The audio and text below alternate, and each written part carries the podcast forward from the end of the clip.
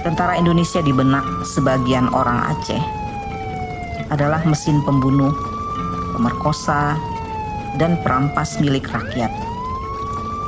Jadi saya ingin mengetahui apa pendapat para tentara dan apa yang dipikirkan para tentara ini ketika perang sudah berakhir. Serial Hikayat Kebo karya Linda Kristanti.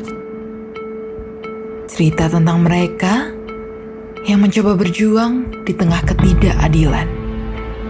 Selamat menyaksikan lewat suara.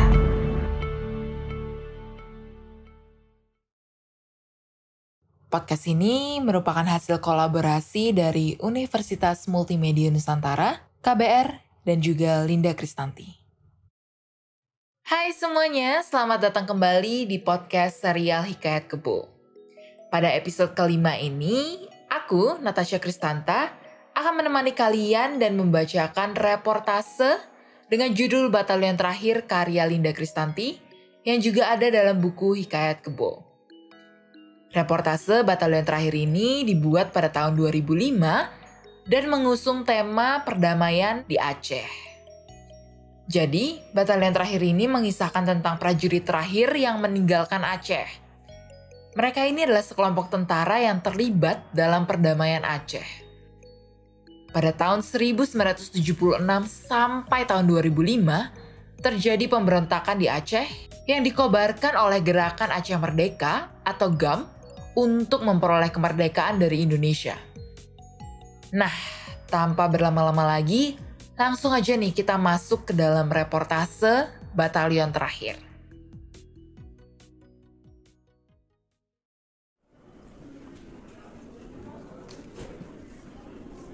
Sekelompok tentara bicara tentang perdamaian Aceh.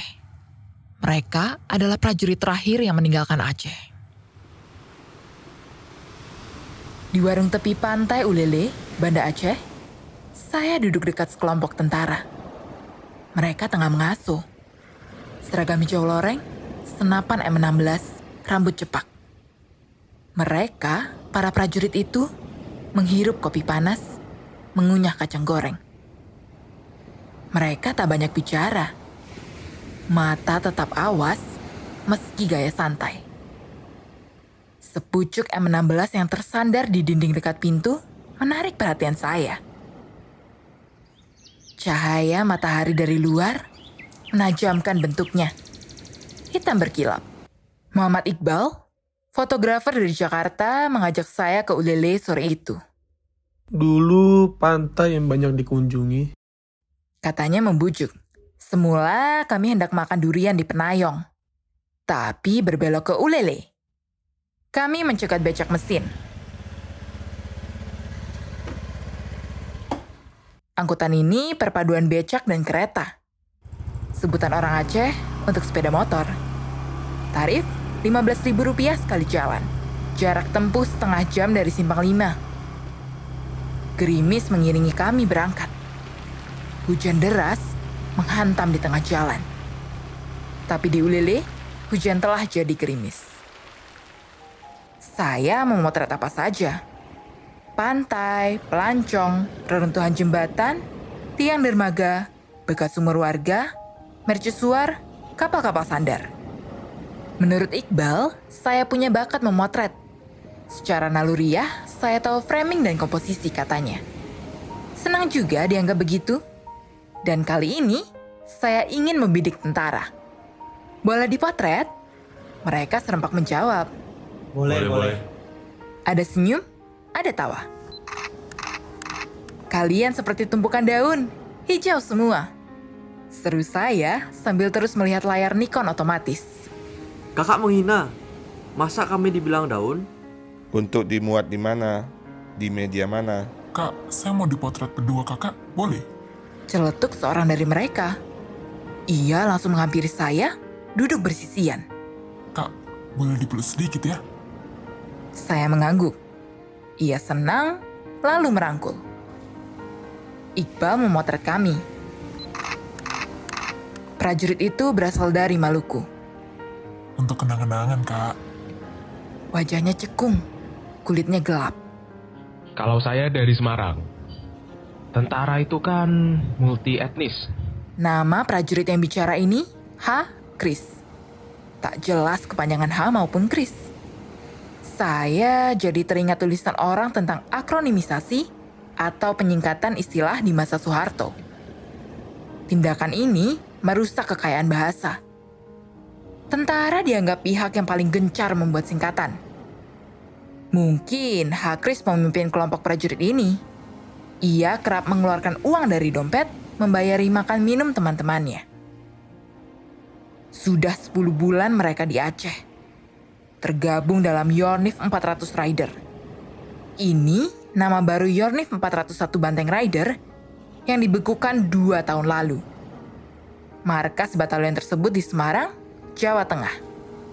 Iqbal terkenal Alfian Hamzah yang dulu meliput tentara perang di Aceh untuk majalah Pantau. Alfian ikut serta saat pasukan menyergap orang-orang gerakan Aceh Merdeka atau menembak mereka. Gak mungkin. Wartawan gak boleh sampai ikut operasi. Kilah sang pemimpin. Mereka menamakan diri Tentara Plus. Kami dididik Kopassus. Besok kami pulang. Kami inilah batalion terakhir.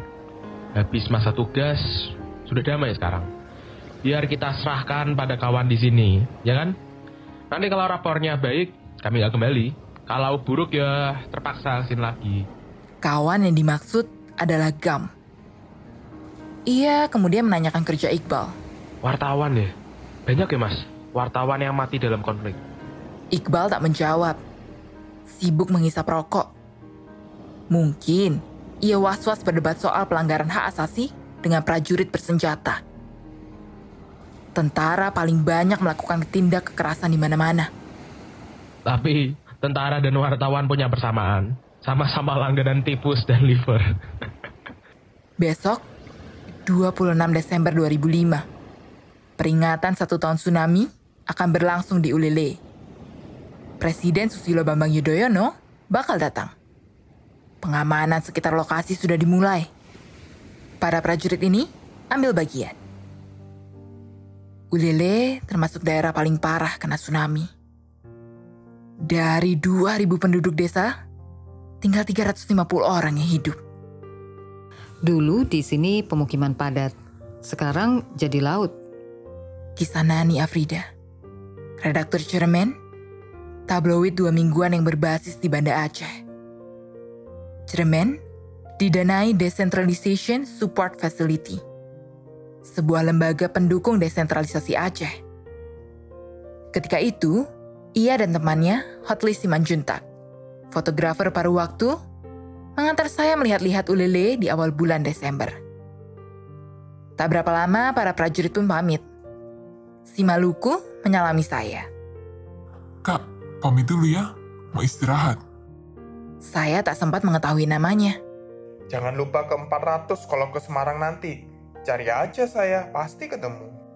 Ujar Anjar, yang posturnya lebih mirip remaja belasan ketimbang tentara. Ia dari etnis Jawa. Saya berkali-kali memergokinya menatap saya. Mungkin melihat kamu dia ingat seseorang. Mungkin ingat anaknya. Jangan-jangan setelah perang ini mereka malah mempertanyakan kenapa harus ada perang. Merasa sia-sia jadi tentara. Kata Iqbal mirip psikolog. Hujan tiba-tiba menderas di Ulele. Pikiran saya masih tertuju pada tentara. Pada 31 Desember ini, 14.700 prajurit non-organik sudah harus mundur dari Aceh. Aceh Monitoring Mission, atau disingkat AMM, bebas tugas pada Maret 2006. AMM memantau proses perdamaian di Aceh. Panglima Komando Daerah Militer Iskandar Muda, Mayor Jenderal Supiadin, menegaskan tugas AMM tak usah diperpanjang. Padahal GAM ingin AMM aktif sampai Juni 2006. Tiba-tiba, Kuntoro Makusubroto, Kepala Badan Rehabilitasi dan Rekonstruksi Aceh dan Kepulauan Nias, ingin mendatangkan 10.000 prajurit untuk membantu rekonstruksi Aceh. Gagasan Kuntoro menimbulkan pro dan kontra. Sebagian orang cemas kalau kehadiran mereka kemudian dibonceng agenda politik. Bisa-bisa Aceh bergolak lagi seperti dulu.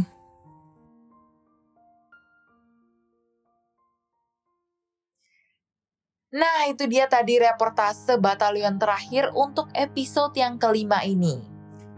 Oke, tadi kan Nat sudah membacakan narasi dengan judul batalion terakhir yang mengisahkan tentang sekelompok prajurit terakhir yang meninggalkan Aceh.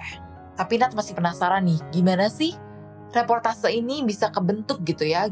Gimana cara Mbak Linda Kristanti ini bisa mewawancarai tentara-tentara yang ada di situ? Atau apa sih yang membuat Mbak Linda akhirnya memutuskan untuk membuat reportase batalion terakhir ini dan kemudian dibukukan dalam buku Hikayat Kebo ini. Nah, daripada kita penasaran, langsung aja yuk kita dengerin wawancara singkat bersama Mbak Linda Kristanti selaku penulis buku Hikayat Kebo sekaligus reportase batalion terakhir. Halo Mbak Linda, terima kasih sudah meluangkan waktunya untuk kembali diwawancara oleh saya. Nah hari ini saya ingin bertanya-tanya tentang reportase batalion terakhir nih Mbak. Uh, waktu pertama kali Mbak Linda meliput ke sana, bagaimana kondisi Aceh saat itu Mbak pada tahun 2005 ya? Situasi Aceh secara fisik porak-poranda. Bangunan di samping kantor saya misalnya, tinggal bagian dinding tertentu. Lalu saya melihat di tempat-tempat lain ada rumah yang tinggal fondasinya. Sebuah kapal besar yang tadinya di tengah laut, kemudian berada di tengah kampung.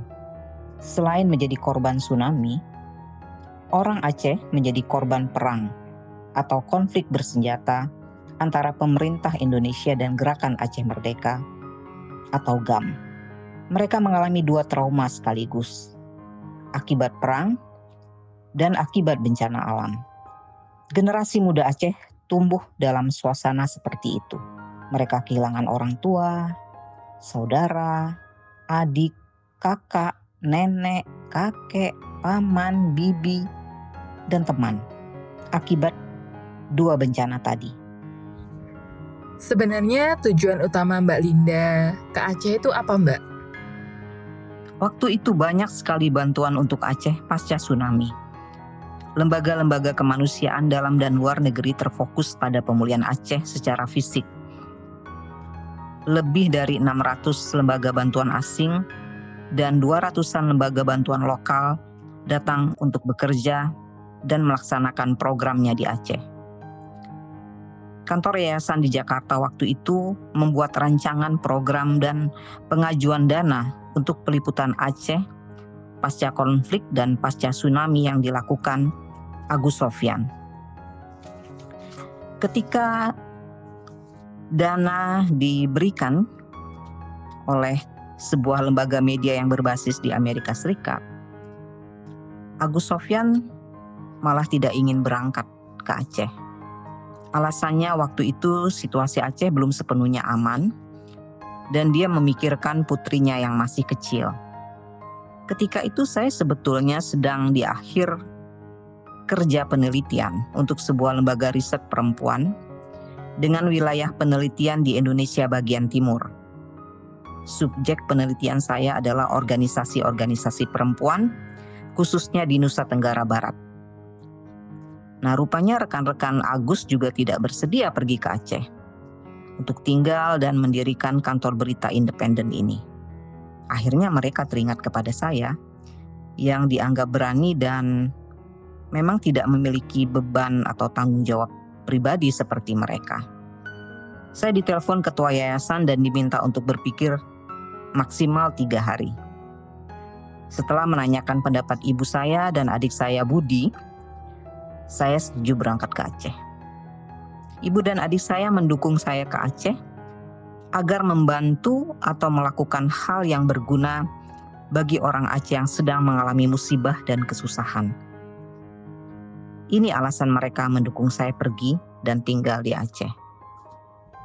Apa yang Mbak Linda pikirkan saat itu sampai akhirnya Mbak Linda berani untuk mendekati eh, tentara-tentara tersebut? Waktu itu peringatan setahun tsunami tengah berlangsung. Pusat peringatannya di pantai Ulele. Ulele dulu perkampungan yang sangat padat di tepi laut dan pasca tsunami, Ia rata dan sebagian masuk ke dalam laut. Kawasan ini disiapkan keamanannya karena Presiden Susilo Bambang Yudhoyono akan datang untuk memimpin peringatan setahun tsunami itu. Wakil Presiden Yusuf Kala dianggap berperan penting dalam turut mengupayakan perundingan damai antara pemerintah Indonesia dan Gerakan Aceh Merdeka atau GAM hingga terjadi kesepakatan mengakhiri perang di Helsinki 8 bulan pasca tsunami. Di saat tsunami melanda Aceh, status Aceh adalah darurat militer. Dalam sebuah film dokumentasi The Black Road yang dibuat William Neeson misalnya, ada adegan tentara Indonesia menyiksa lelaki yang menjadi korban tsunami karena ia dituduh GAM. Tentara Indonesia di benak sebagian orang Aceh adalah mesin pembunuh, pemerkosa, dan perampas milik rakyat. Jadi saya ingin mengetahui apa pendapat para tentara dan apa yang dipikirkan para tentara ini ketika perang sudah berakhir. Bagaimana sikap para tentara ketika Mbak Linda um, ingin mewawancarai mereka? Tentara-tentara itu sedang bersantai di sebuah warung. Saya melihat senjata-senjata laras panjang mereka berada di bangku warung, dan ada yang disandarkan pada dinding warung. Mereka tidak dalam sikap siaga perang, dan ini membuat saya merasa santai atau merasa aman. Bagaimanapun, sebagai generasi yang sejak lahir hingga dewasa di masa rezim Soeharto, saya merasa gelisah jika melihat tentara berseragam. Tentara-tentara di Ulele ini rupanya bersedia menjawab beberapa pertanyaan saya, dan mereka juga mau berbagi cerita. Seorang teman fotografer dari Jakarta, Iqbal namanya, waktu itu memang ingin memotret suasana persiapan memperingati setahun tsunami, dan ia menawarkan saya untuk pergi ke Ulele bersama dia. Tadinya saya hanya ingin melihat suasana dan memotret juga, seperti Iqbal.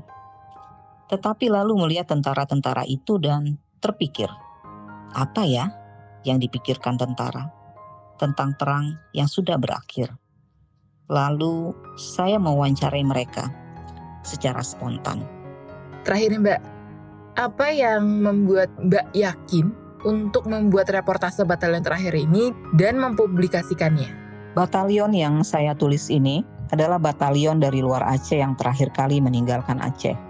Selama hampir 30 tahun, Aceh dan hidup orang Aceh berada dalam kendali militer. Menulis tentang tentara-tentara ini adalah juga menulis tentang pasca konflik dan pasca tsunami di Aceh. Nah, itu dia tadi wawancara singkat bersama Mbak Linda Kristanti. Seperti yang telah Nat sebutkan di episode-episode sebelumnya, reportase reportase yang Nat dan teman-teman bacakan merupakan adaptasi dari buku Hikayat Kebo dari bentuk teks menjadi bentuk audio. Untuk itu Nat ingin mengucapkan terima kasih sekali lagi kepada Mbak Linda Kristanti yang telah mengizinkan Nat dan teman-teman untuk mengadaptasi beberapa reportase dari buku Hikayat Kebo dari bentuk teks menjadi bentuk audio. Selain itu, Nat juga ingin berterima kasih kepada pihak KBR dan juga Universitas Multimedia Nusantara yang telah memfasilitasi Nat dan teman-teman untuk membuat podcast serial Hikayat Kebo ini. Terakhir, Nat juga ingin berterima kasih kepada pendengar setia KBR yang telah mendengarkan podcast ini hingga akhir. Untuk episode selanjutnya, yaitu episode ke-6, teman Nat, yaitu Adonia, akan membacakan reportase karya Linda Kristanti juga dengan judul Pelajaran Tentang Keberanian. Penasaran kan, kenapa judulnya Pelajaran Tentang Keberanian? Nah, pelajaran tentang keberanian ini akan mengisahkan tentang Pramudia Anantatur. Buat kalian semua pendengar setia KBR nih yang mungkin ngefans atau sangat mengagumi sosok Pramudia Anantatur, kalian harus menantikan episode yang ke-6 ini. Jadi dalam reportase pelajaran tentang keberanian, Linda akan menceritakan tentang Pramudia Anantatur yang merupakan seorang sastrawan yang sangat menginspirasi anak-anak muda dalam melakukan perlawanan terhadap rezim Orde Baru. Jadi, nantikan episode ke-6 dari podcast serial Hikayat Kebo yang akan dibawakan oleh Adonia minggu depan. Oke, sekian untuk episode yang kelima ini. Nanti ingin meminta maaf apabila ada kesalahan kata atau kesalahan dalam mengadaptasi reportase ini. Jangan lupa untuk follow Instagram KBR di @kbr.id dan akun sosial media lainnya untuk mengetahui update terbaru dari podcast-podcast KBR. Terus saksikan podcast serial Hikayat Kebo dan jangan sampai ketinggalan update terbarunya. Aku Natasha Kristanta, pamit undur diri. Bye!